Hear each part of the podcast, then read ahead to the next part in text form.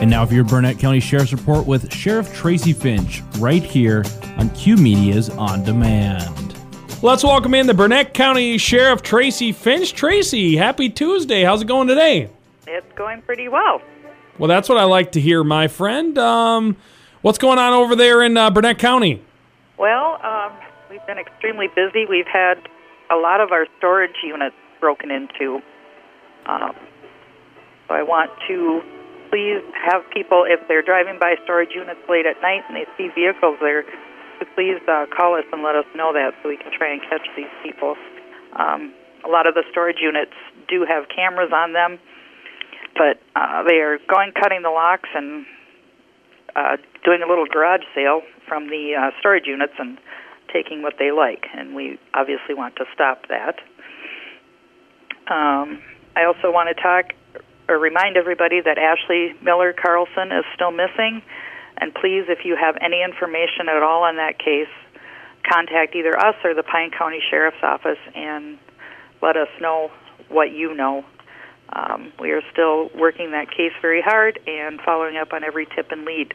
So please, if you have any information, contact us. Um, I also want to send out a huge thank you to the American Legion Auxiliary in Grantsburg. They gave us a $500 donation to our drone program, and that money will be used to uh, keep up the supplies for the drone. There's a lot of times we have to replace the propellers and batteries and charging stations and that sort of thing. And uh, it was very, very nice that they were able to uh, donate that money to us. That drone has paid for itself time and time again with the lives that it saved. So I really want to send out a huge thank you to them.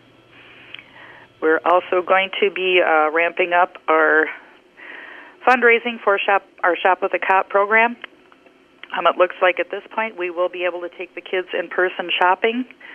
So if anyone would like to donate to that program, you can uh, send a check to the sheriff's office, and we will put it toward that and hopefully make some kids' Christmases brighter. And then I also wanted to let everybody know that we will have uh, off, or deputies at each of the trunk or treats here in Burnett County. Um, Hertel's is at the RV park by the uh, gas station and casino.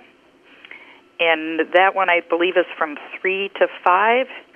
And then there's one in Siren at the hockey rink from 4 to 6. And there's one in Webster that starts at 4 o'clock, and I think that one goes till 7 or 8 and there's one in Grantsburg at the fire hall that I believe is from starts at five o'clock and goes till seven or eight.